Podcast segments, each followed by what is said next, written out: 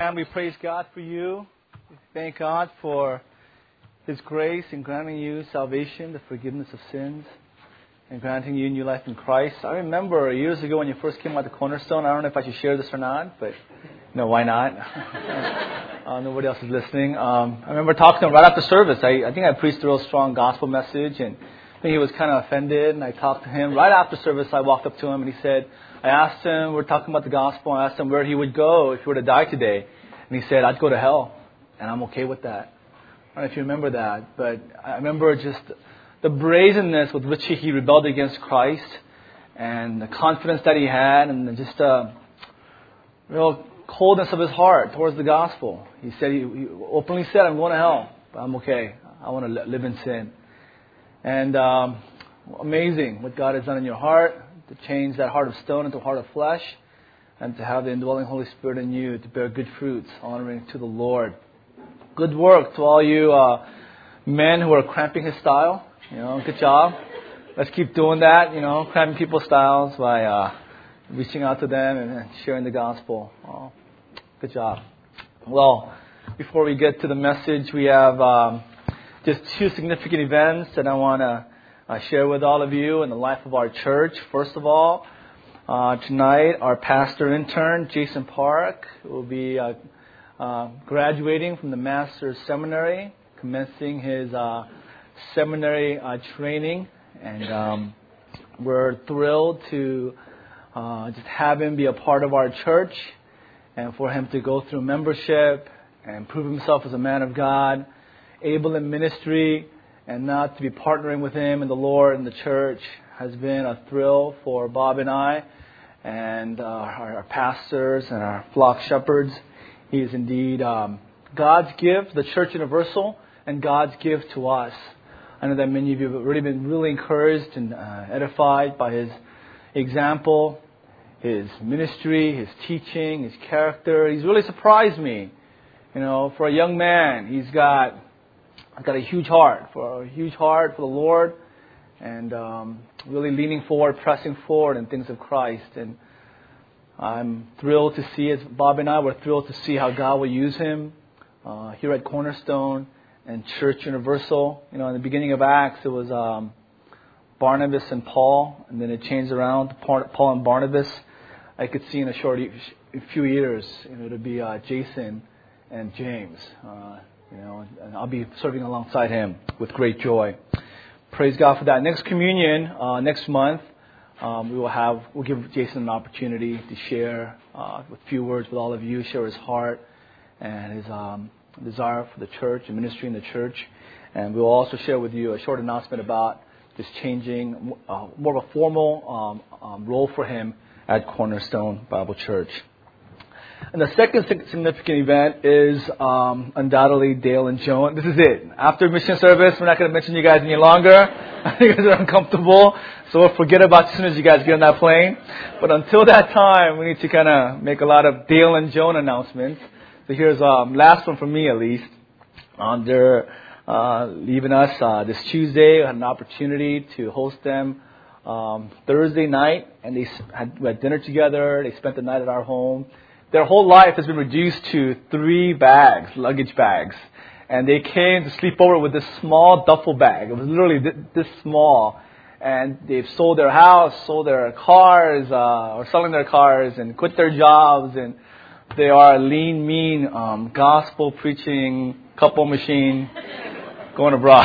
um, so, and it's really neat for us. I think uh, the elders and many of you, uh, we've known Joan think, since she was junior high. And I think I'm maybe the only pastor you've had since then, right? I mean, you had a junior, elementary pastor, but not really. So I'm the only pastor she's really ever had. And to see her grow in the Lord, she's always had a deep love for Christ and deep love for God's Word. And uh, Dale came out to us. He was living with Pat. And I think Pat became a Christian, and he saw how much Pat changed.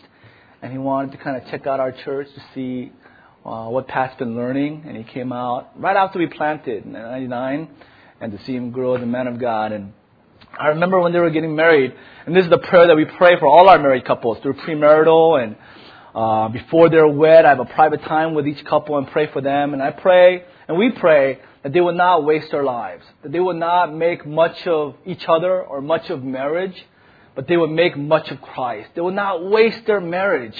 And um, to see them headed off in this uh, journey overseas, it thrills my heart because uh, God is honoring their prayers and all of our prayers. I don't know if I can share this or not, but Joan said this, and I thought it was so right. I think she told, I'm sharing, if you tell me anything, I'm going to share it. Alright, so you share at your own peril, right? So you, you have been warned. Um, I think Joan said to Dale, I don't know when, when she said this, but she'd rather have 10 good years of serving Christ than 50 mediocre years. 50 years of compromise, 50 years of shallow living in comfort. And uh, what a right mindset. You know, it's better to have 10 good years and, and go to heaven than live a long life and enjoy and kind of wither away. So we thank God for you and uh, look forward to our sending service this afternoon and also Tuesday night. Well, John 16, 12 through 15 is our text for this morning. Many years ago, I read uh, Charles Haddon Spurgeon's book, Lectures to My Students. He is called the Prince of Preachers. If you've ever had a chance to read any of Spurgeon's sermons, you would agree he was an eminently a, a man of God, a man who was thoroughly soaked in the scriptures and a powerful proclaimer of the Word of God. Many called him the last of the Puritans that he was a, the last one who um, heralded the great doctrines of Scripture with passion and power. He wrote to his students telling them that every time he entered the pulpit, he would whisper to himself and pray, I believe in the Holy Spirit. I believe in the Holy Spirit. That really struck me because I saw firsthand that his reliance on the Word of God, the power of God's Word, was not in his wisdom in how he can articulate these truths, how this forceful, uh, persuasive abilities. He understood that the power of the sermon was wholly and largely dependent upon the work of the Holy Spirit. And if anyone believed in the Holy Spirit, if, if anyone needed to believe in the Holy Spirit, in the whole church, it must be the preacher. So he would pray each time entering the pulpit, I believe in the Holy Spirit. I believe in the Holy Spirit. Well, from that moment on, I would, I would try to remember that prayer. And oftentimes, especially when I needed God's grace, especially when I, you know, I needed God to shine His face upon me as I preached the Word, I would pray to God, I believe in the Holy Spirit. I believe it's not dependent upon me. It's not really even dependent upon you to understand, comprehend, apply the truths of Scripture. It depends upon the Holy Spirit, not by might nor by power, but by my Spirit, says the Lord. And I would pray this prayer. It was not until our study in John 16, our previous passage, 7 through 11, that I fully grasped what it means to believe in the Holy Spirit. What it means uh, to believe in the Holy Spirit. Verse 7, Christ said, Nevertheless, I tell you the truth. It is to your advantage that I go away. For if I do not go away, the Helper will not come to you. But if I go, I will send him to you. Verse 8. And when he comes, he will convict the world concerning sin and righteousness and judgment. And that was a huge study for many of you and definitely for me. When I began my study in verse 8, I was in a cloud. I was in a fog, didn't know where to enter, how to navigate, and where to come out. But by God's grace, through studying verse 8, God granted me an understanding of what Christ was saying. That when the Holy Spirit comes, He will do a heart work, a spiritual work in the world, in the world of unbelievers, in the world of darkness. He will convict the world. He will con- convict them. He will judge them, announce guilty of their sin, Christ's righteousness, and impending judgment.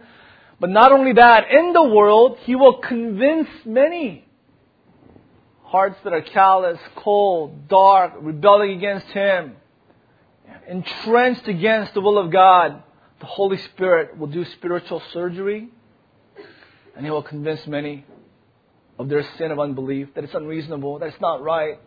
It's not reasonable for them to reject the beautiful Lord, to reject one who is so meek and humble, one who is so holy and upright, someone who is full of truth and grace, who is crucified on the behalf of sins of the world. Holy Spirit will convince them that it is wrong and they will repent of unbelief. Not only that, He would convince many of the righteousness of Christ, that He had no sin in Him, that He was uh, a Lamb of God without blemish, spot or spot. He was lived a perfect life full of righteousness, and that the reality of judgment is assured. I was convinced. I was, um, for the first time, grasped really with a biblical clarity of the work of the Holy Spirit, that He does this work of convicting and convincing, and that it is not my job to do that. It is not up to me. That as I come to preach the, preach the Word of God, I pray, I believe in the Holy Spirit. I believe in the Holy Spirit. And what do I mean by that? I mean that I believe that the Holy Spirit will take the living and active, pure and holy Word of God and will convict people who hear, regardless of their response. If they respond like Sam did, hey, I'm going to hell, I don't care. I'm going to, I'm going to live in sin. I love sin more than Christ. Regardless of, of their response, the Holy Spirit's going to convict them as guilty. And they stand judged by the Word of God. But also in the world, the Holy Spirit will convince many, will open their eyes, will break their hearts, will cause them to not rend their garments, but rend their hearts, beating their chests, and repent. He will do this. That is why He was sent. That is why He is here. That is the work that He is accomplishing throughout the world today. And He will do it through the Word of God. Holy Spirit does that every time the Word is preached. So how do I trust in the Word of God? It's trust in the Holy Spirit, it is by simply preaching the Word. Simply preaching God's truth. And I guess that is the mindset. I don't guess, that is the mindset behind why we as a church and why I preach the way I do. Some might say, uh, the cornerstone, they're too intense, they're, they're too Bible oriented. You know, after all, we are a Cornerstone Bible Church, and what do you expect? But they say we're too Bible oriented, too doctrinal, too into theology.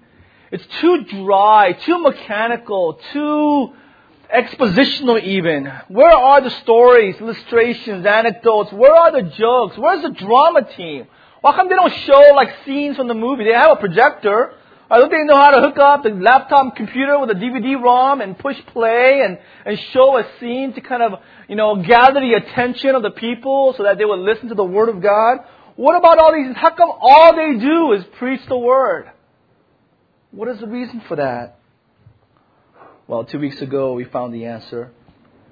Because not just me. I'm not the only one praying that prayer. Every believer at Cornerstone Bible Church we pray that prayer and we live it out. We believe in the Holy Spirit. We believe it. And that forms how we do ministry, how we preach, how we evangelize, how we lead one to one Bible study or small group or flocks. Faith in the power and the work of the Holy Spirit informs, influences, and shapes all that we do and say in our church. And that was crystallized for us two weeks ago. So here we are back again in John 16. Again, it is Christ's last night, last evening with the disciples. And much of the dialogue that Christ has in the upper room surprises, surprised me. I didn't realize this coming into 14 through 17 that so much of Christ's instructions, last parting words to the disciples, centered around the Holy Spirit. So much of it. If you go back to John 14, 16 through 17, Christ talked about the helper to be with you forever. He calls him the Spirit of truth. The world cannot receive him because the world does not know him, cannot see him. but you know him, for he dwells within you and will be with you. Later on in verse 26, Christ spoke of the Holy Spirit again, the Helper, the Holy Spirit, whom the Father will send in my name. He will teach you all things and bring to your remembrance all that I have said to you. Again in John 15, 26, but when the Helper comes, whom I will send to you from the Father, the Spirit of truth who proceeds from the Father, he will bear witness about me. Christ is again and again bringing to the front of their minds the Holy Spirit. He is coming. I will be sending him. He will do the work. He will, you're, I'm not leaving you as orphans. He will oversee. He will guide. He will teach. And then John 16, 7, 8 again. How the Holy Spirit will come and convict the world. And then at the end, today's passage, 13 through 15. It is here where Christ finally tells us, he, at the, at the very end tells us the ultimate purpose the coming of the Holy Spirit. The ultimate reason why the Holy Spirit is here. And again, Christians, we need to understand this truth, the simple truth, because we're in the age of the Holy Spirit. Jesus Christ has left. He is with the Father at the right hand of His throne. He has sent the Holy Spirit. We are under His guardianship, under His authority. And so for us to understand the ultimate purpose of why He is here and the reason why He is doing all these things is eminently important for us. Our Lord wants to make it clear and just to kind of uh, bracket our study and so that there is no misunderstanding. I'll just share with you the central theme of 13 through 15. Our Lord wants to make it crystal, crystal clear that the Holy Spirit has been sent to glorify Jesus Christ. Holy Spirit, all that He does, all His ministry, all His works, is for one ultimate purpose to glorify God's Son. It's not to point, give attention to himself. He's not here for himself, he's here for Christ. It's like, that's why the charismatics today, they're misguided. All this attention towards the Holy Spirit, that's the last thing he wants. That's the last thing. He is here to point us to Jesus Christ, but so many believers are focused on the Holy Spirit. It's like your best friend asks you to be your uh, uh, best man, or asks you to, you know, be a, a, a maid of honor, and you're at the wedding, and you're standing there, and everybody's looking at you, and everybody's saying, "Wow, your hair is so great."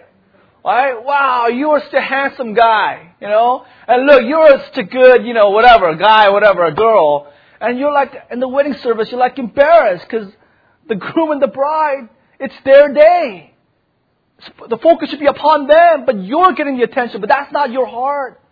You're, you're telling the congregation, like, pointing to the groom, pointing to the bride. It's their day. Well, likewise, the Holy Spirit. We will see that his heart, his will, his desire to glorify Christ. That is why he was sent. Let's go to verse 12. In verse 12, we see the need for the Spirit's coming the need for the Spirit's coming. Verse 12 I still have many things to say to you, but you cannot bear them now. Before we get into it, I want you to consider this number um, 24. Uh, 24. There are 24 sentences left before Christ ends his dialogue with the disciples. He is nearing its end. He is done. Chapter 17, he's not addressing the disciples, he's addressing God the Father. It's the high priestly prayer. So he's got 24 sentences left. And he's not limited by time, but he's limited by, by the disciples not being able to comprehend, understand, and bear the truths that Christ wants to give to them. He has so much He wants to share with them. He has so much He wants to tell them. All these glorious truths about God the Father and the Holy Spirit, about salvation, forgiveness of sins, about His sufferings and His death on the cross, His resurrection, the mystery of the church, the kingdom that is to come, glorious throne in heaven. He wants to share so much. But he says he can't. Disciples were unable to bear these lofty truths. Picture the scene. Our Lord is looking at these men. This very night, these men have revealed their sinful pride. Within a few hours, there, there will be falling away, denying the Lord. Instead of focusing their attention on Christ, they were self-centered, self-focused, concerned about their own, their own personal needs. If at any time these disciples needed to know truth, it was right here. Yet, they manifested slowness, slowness of mind slowness of mind. It was so important for them to know spiritual truths, but they were blinded, they were discerned, their hearts were not open. This demonstrates their utter need for the Holy Spirit, that because of their spiritual dullness, due to their utter self centeredness, due to their own prejudices, they were unable to carry, unable to handle, bear the truths that Christ wanted to give to them. And this tells us the necessity of the Holy Spirit, that without the Holy Spirit, we are not able to understand and receive divine truth, to receive the truth of God. We must have the indwelling Holy Spirit. Without it, it's not possible. It is like telling a young child, complex things, things that are too wonderful, things that are too grandiose. Their hearts are too small. Their minds are limited to comprehend these things. Well, likewise with those who do not have the Holy Spirit. And so, you see, you see the heart of Christ. He wants to share so much, but they're unable. Their hearts are dull. Now, we can honestly say that they have a legitimate reason for their lack of ability to bear truth. They did not have the Holy Spirit. While at the same time, there is no excuse for us.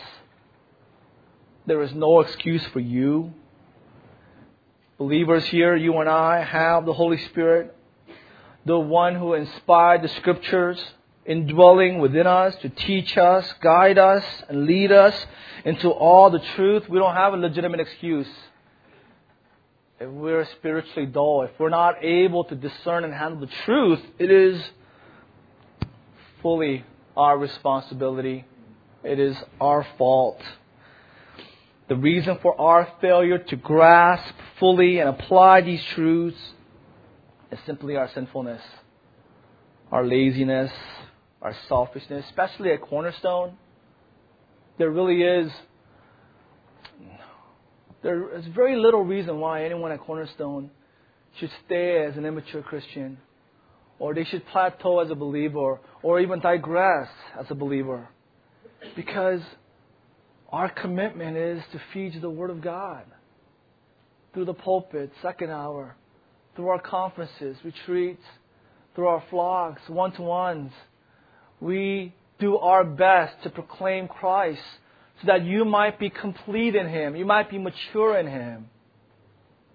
And yet, if you're stagnant in your Christian walk, your mind is dull, your spiritual disciplines are weak, oh, you're, you're not bearing fruit for the Lord, you can't blame the Holy Spirit.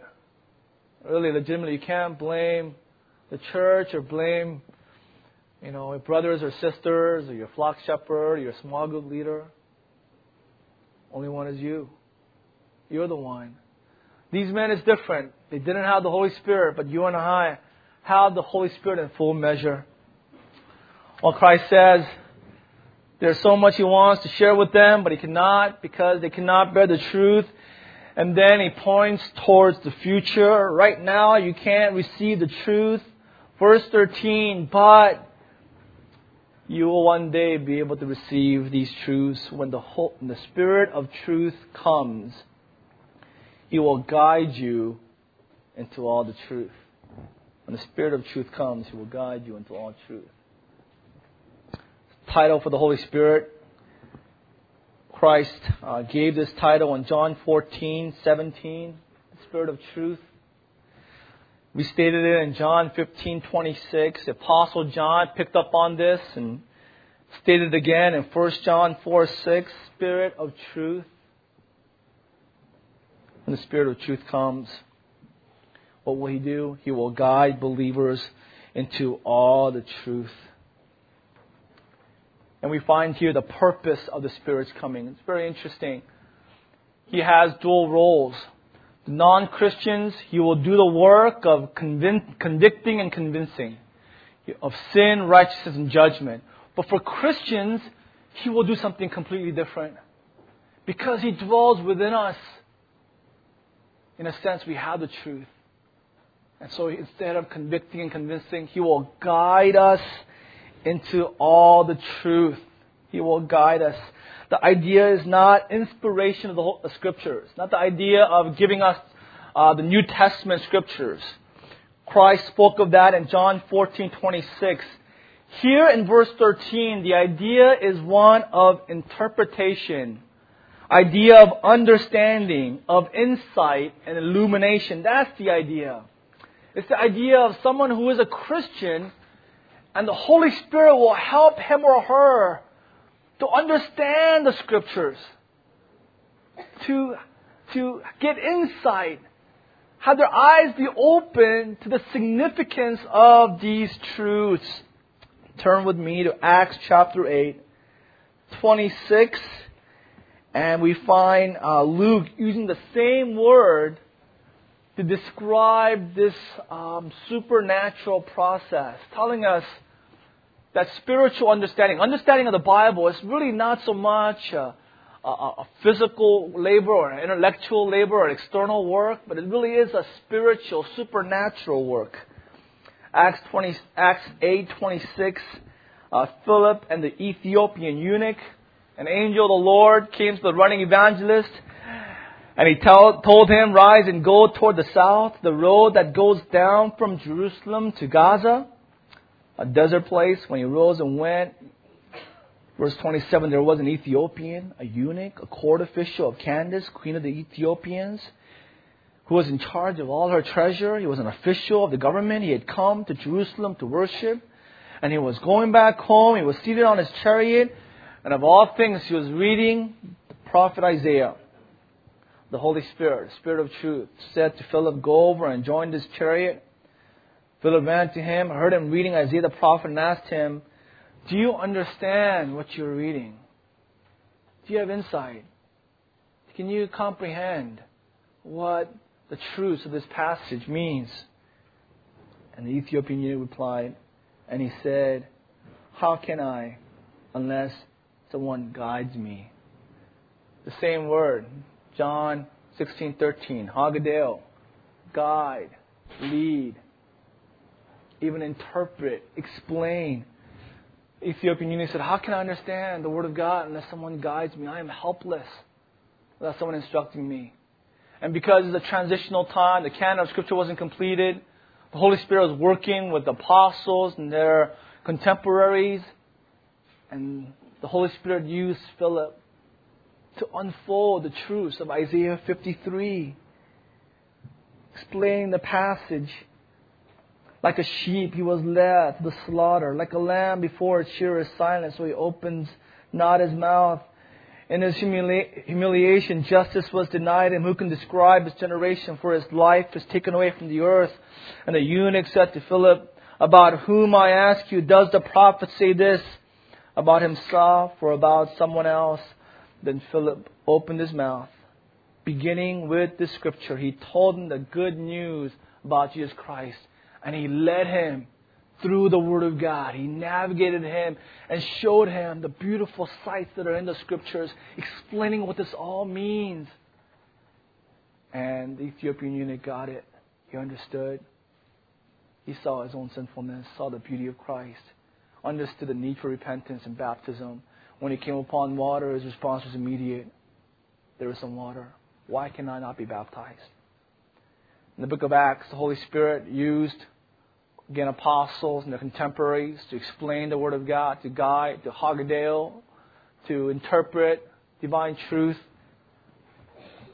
Christ pointed further ahead, telling the disciples that when the Spirit of truth comes, He Himself will guide believers through the Word of God. The indwelling Holy Spirit will open our eyes and give, give us insight into the Scriptures. We, we, we're not dependent upon the Roman Catholic Church. We're not dependent upon councils. We're not dependent upon creeds or traditions. There is no uh, uh, outside authority that, uh, that governs, governs our hearts. The Holy Spirit is granted to each believer, giving us insight, illumining us, quick, quickening our hearts, aiding us in interpreting and understanding the Word of God. 1 Corinthians 2, verse 12, Paul said, Now we have received not the Spirit of the world, but the Spirit who is from God, that we might understand the things freely given to us by God. Paul is saying, How do we understand these truths? Because we have the Holy Spirit. The Spirit reveals to us, explains to us, empowers us, quickens us to understand these deep truths. 1 Corinthians 2:13 and we impart this in words not taught by human wisdom but taught by the spirit interpreting spiritual truths to those who are spiritual. That is why you preach the word of God an unbeliever sits there and he has he's in a fog. He's in a dark cloud. He has no idea what is going on. It is not because he is not intelligent it is not because he's not a disciplined man in listening and comprehending uh, propositional truths. It's not because he's just limited in any physical way. He could be a, a part of the Mensa. He could be 170 IQ. Uh, but the reason he's blinded is because he doesn't have the Holy Spirit. But for believers, when we just read the Word of God and preach the Word, the Holy Spirit superintends that process and grants us insight, understanding, and even application to our own souls. That is why Bible study is by faith. You know, we read the Bible, we read the Bible, we don't know what's going on. We don't know, we don't see tangible growth, but we read it by faith.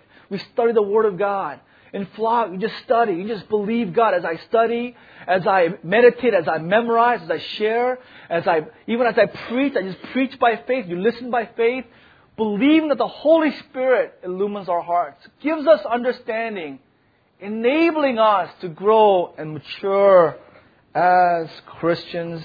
It is, there is a mysterious, supernatural element at work every time we fix our eyes upon the Word of God the work of the Holy Spirit. That is why Christ is here. Verse 13, when the Spirit of truth comes, He will guide believers into all the truth. He is not guiding us into many truths. He's guiding us into one harmonious, unified, coherent truth. Summed up in the Word of God. Guiding us, speaking to us, declaring. And the authority under which he does this is not himself, but whatever he hears, he will speak. And he will declare to you the things that are to come. Let me just camp here a little bit. That the Holy Spirit does not speak on his own authority. He does not speak independently of the Father and Son. There is this interplay within the Trinity this harmonious uh, interdependence between God the Father, the Son, and the Holy Spirit, which is, which is beautiful. Christ said, I did not speak of my own authority. John 12, 49, John 5, 30, John 8, 26. Everything that I say has been given to me by the Father. I say whatever He has told me to say. I do exactly what He has told me to do. And our Lord's desire is to glorify the Father. Father loves the Son, has given all things into His hands. The Holy Spirit not only applies the death of Christ into the elect, but also all that he says, all that he does, his guiding believers to the truth is under the authority of Jesus Christ himself. Even though he is fully God, like the Father and like the Son, functionally, he joyfully, willfully submits himself. And everything that he says is in accordance to Christ's will and Christ's authority. What a model. What a model for all of us. What a rebuke and a reminder to all those, myself included, who teach the Bible, who go out witnessing and share the gospel with others. If the Holy Spirit, God Himself, will not deviate independently according to His own will and give truth, the Holy Spirit Himself is careful to just declare what Christ told Him to say, how much more? That must be our task. That must be our hearts. To preach simply and purely the Word of God. Not ideas of our own imagination, not philosophies and the wisdom of this world, but just to deliver what the Holy Spirit, under the authority of Christ, has given to us in the Scriptures. What is our task? What is our job? To deliver that Word faithfully to others Finally, the last part of verse 13. He will declare to you the things that are to come. And here it is speaking about inspiration. Not only will the Holy Spirit guide believers an understanding of revealed truth, He will also give prophetic revelation, um, pointing to uh, much of the scriptures and the Gospels and Acts, particularly the book of Revelation, prophetic revelation concerning the truth the Holy Spirit will come and declare to you the future. And it culminates here in verse 14 and 15. Here in verse 14, Christ uh, reveals to us the ultimate purpose for Christ's coming, for the Holy Spirit's coming, the end that is accomplished by the Holy Spirit.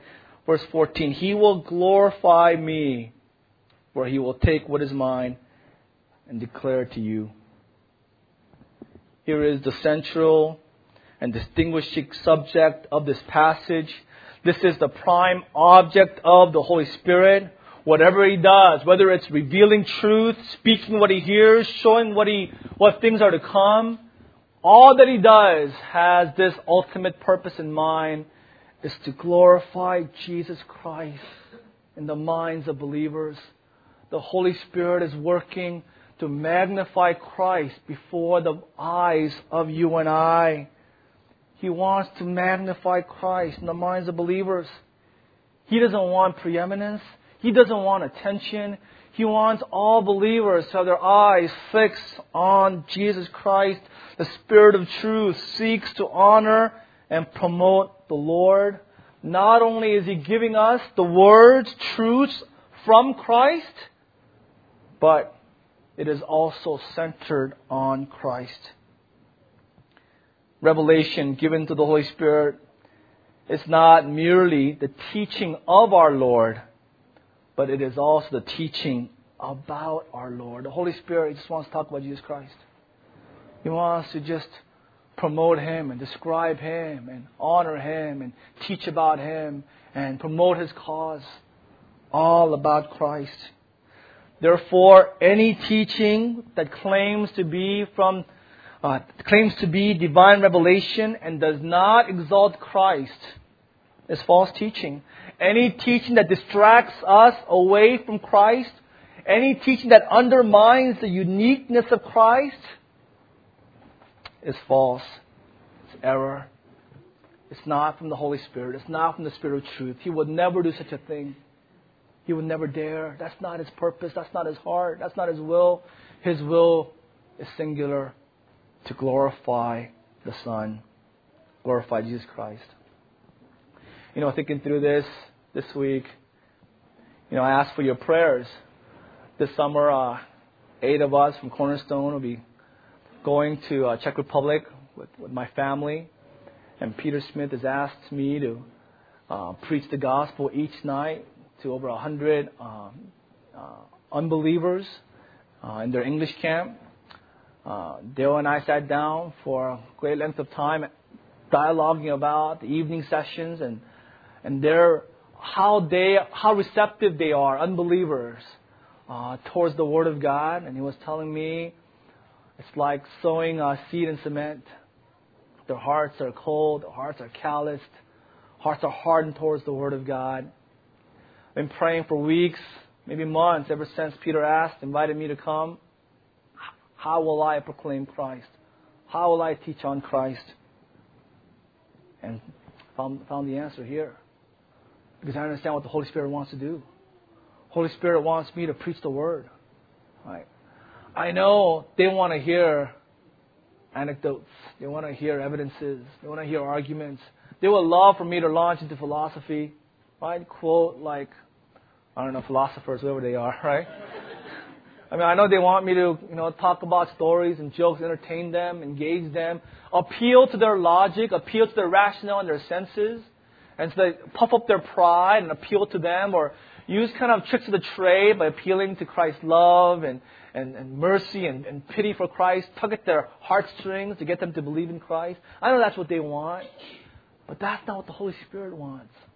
Holy Spirit wants me and you just to preach the Word because He will do the work of convicting and convincing. And He wants me to present Christ before the unbelieving world, to glorify Christ, to share with them how much we as believers cherish Christ, how much we treasure Him, how beautiful He is to us, how by displaying what the Spirit has revealed about Jesus Christ. I mean, the Gospels what a courageous man. What a humble man. How meek. How kind, compassionate. Friend of tax collectors. Friend of sinners and his humble, loving obedience to the Father, how he submitted himself to God the Father and gave himself willingly to the cross. And to that end, to the, to the very end, he said, Father, forgive them for they do not know what they're doing. And in his resurrection, he's not angry, he's not resentful or bitter. He has more compassion for those who crucified him.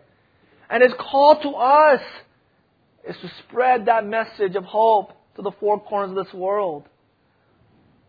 I want to share, and you want to share the beauty of Christ and glorify Him because that is the work of the Holy Spirit. As we preach the Word, glorify Christ, we are working with the Spirit of truth. I know that as, as I do this, as I attempt to do this this summer, and as you do that among non believers to non believers in your, in your lives, I know the Holy Spirit is pleased. In that way, you're not grieving the Holy Spirit. That degree, you're honoring Christ who gave us the Holy Spirit and gave us the words through which Holy Spirit is given to us. You're honoring Christ and the Holy Spirit and God and the God's Father. Oh, three final thoughts to end our time. Again, there are two ways the spirit of the Antichrist, the spirit of error, robs Christ of his glory. There are two ways. First is false teaching. Direct way of um, diminishing directly the uniqueness of Christ, lowering Christ's um, deity or personhood or lowering his work, that he did not accomplish salvation on the cross, all these are not from spirit of truth, they're from the spirit of the Antichrist. That's a direct way that the glory of Christ is robbed. So all cults, Mormons, Jehovah Witnesses, Unification Church, the Roman Catholic Church, the Holy Spirit does not reside in these religions or these ideologies.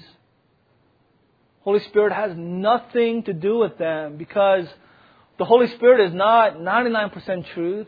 It's not 70% or 50% truth. He is the Spirit of truth and nothing but the truth.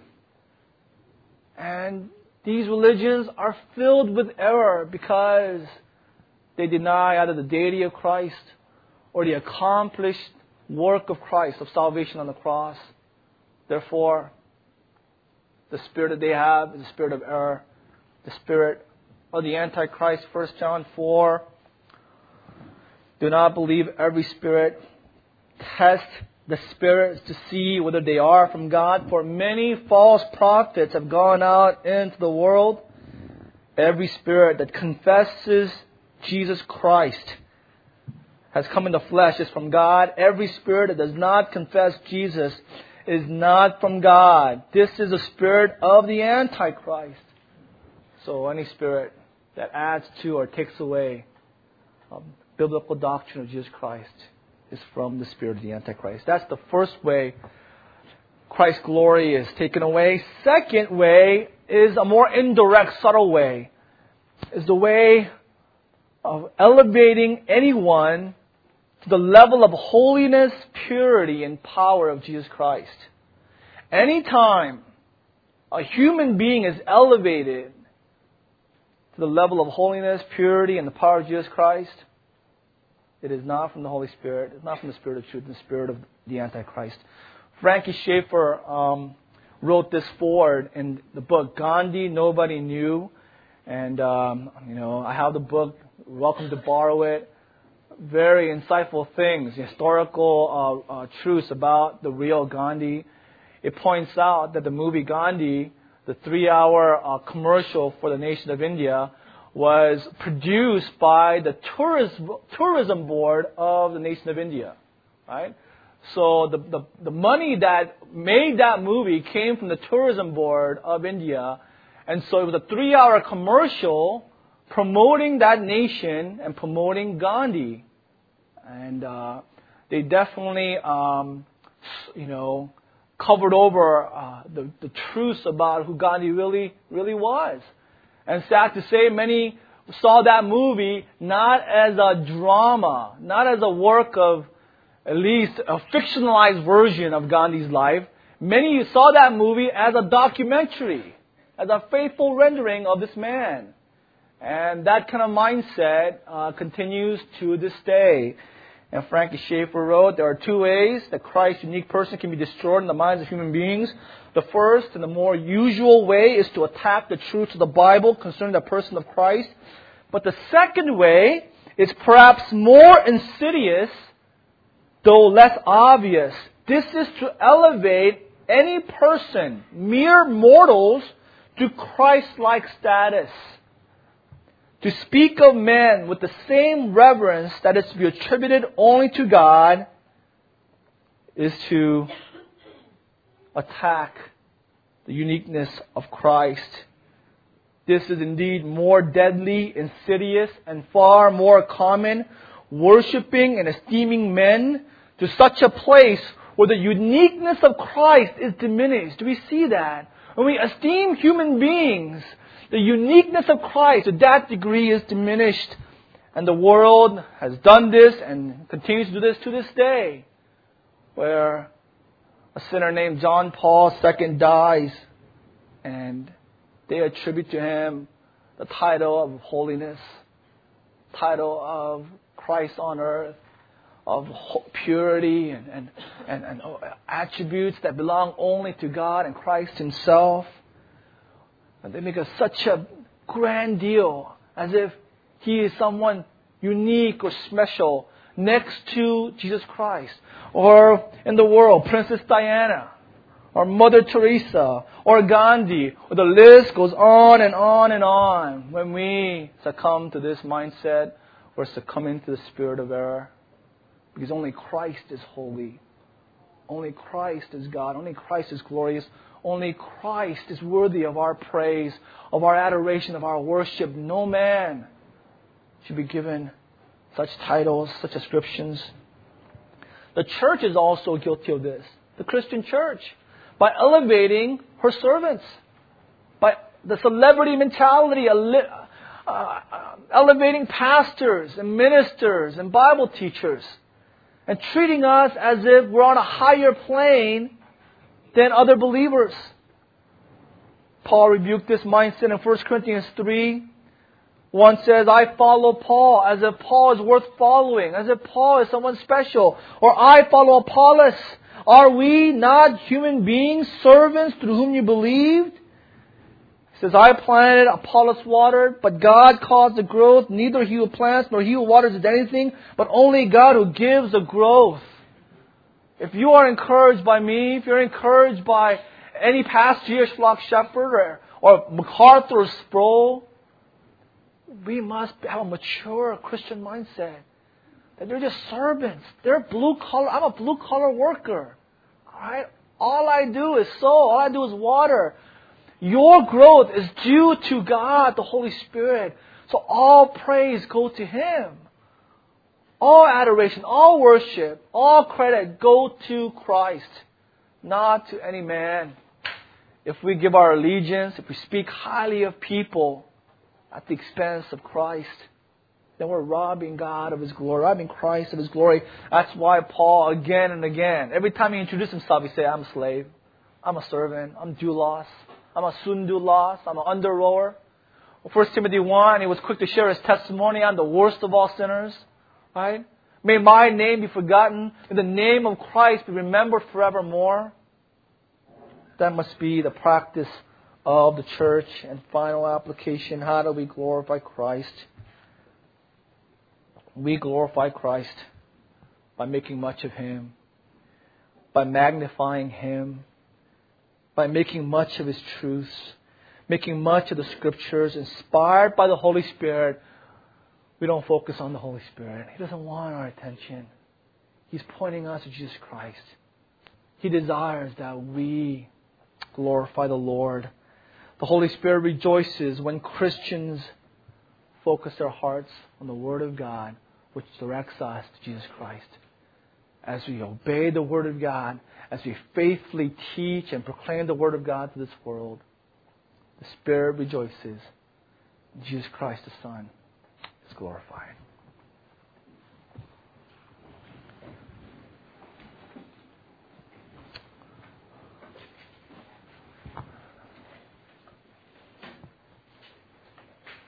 Oh, Holy Father, words in a way fail me even to pray to close the sermon. For I know that the true work is done and being done by the Holy Spirit. Oh Lord, we would not trust really in a sermon.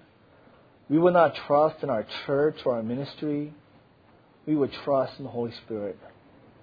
That as we cherish the Word of God, as we give our attention to the Scriptures, the preaching of the Word, as the Word of God is understood and digested in our minds and comprehended in our hearts and applied in our souls, Lord, we would understand and be illumined not because of us, not because of my abilities or as a preacher or anyone's abilities to understand or listen, but this will promote growth and maturity and give glory to Christ because of the power of the Holy Spirit, because of His work.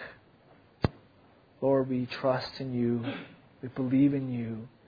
After having begun our, our lives, Christian lives by faith, may we not end with works of the flesh. May we continue in faith, continue to trust in the Holy Spirit through the Word of God and honoring Christ. So that at the end, all praise, all glory, all honor will go to Jesus Christ and Him alone. In Jesus' name we pray. Amen.